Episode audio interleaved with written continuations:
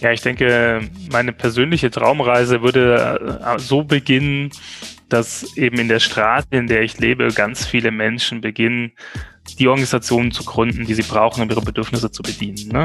Also das Carsharing-Auto, die Food Corp, die Kinderbetreuung, der Coworking Space, das Gesundheitshaus. Und jetzt würden ja in all diesen Organisationen die eben beschriebenen Prozesse starten, ne? Des äußeren und inneren Wachstums. Und die Leute würden unglaublich viel lernen.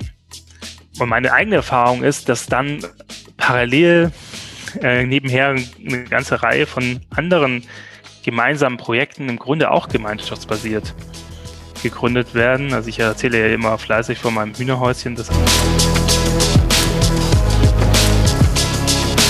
Wenn ihr mehr über das Konzept der gemeinschaftsbasierten Gründung erfahren möchtet, werdet ihr am besten Teil unserer Mycelium Podcast-Gemeinschaft.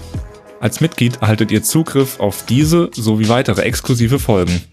Außerdem werdet ihr monatlich zu Zoom-Meetings mit uns und anderen Mitgliedern eingeladen. Dort können wir nach Lust und Laune über die Themen der aktuellen Folgen diskutieren. Für mehr Infos folgt uns doch einfach auf Instagram oder Facebook oder schaut mal auf mycelium.com vorbei. Wir hören uns.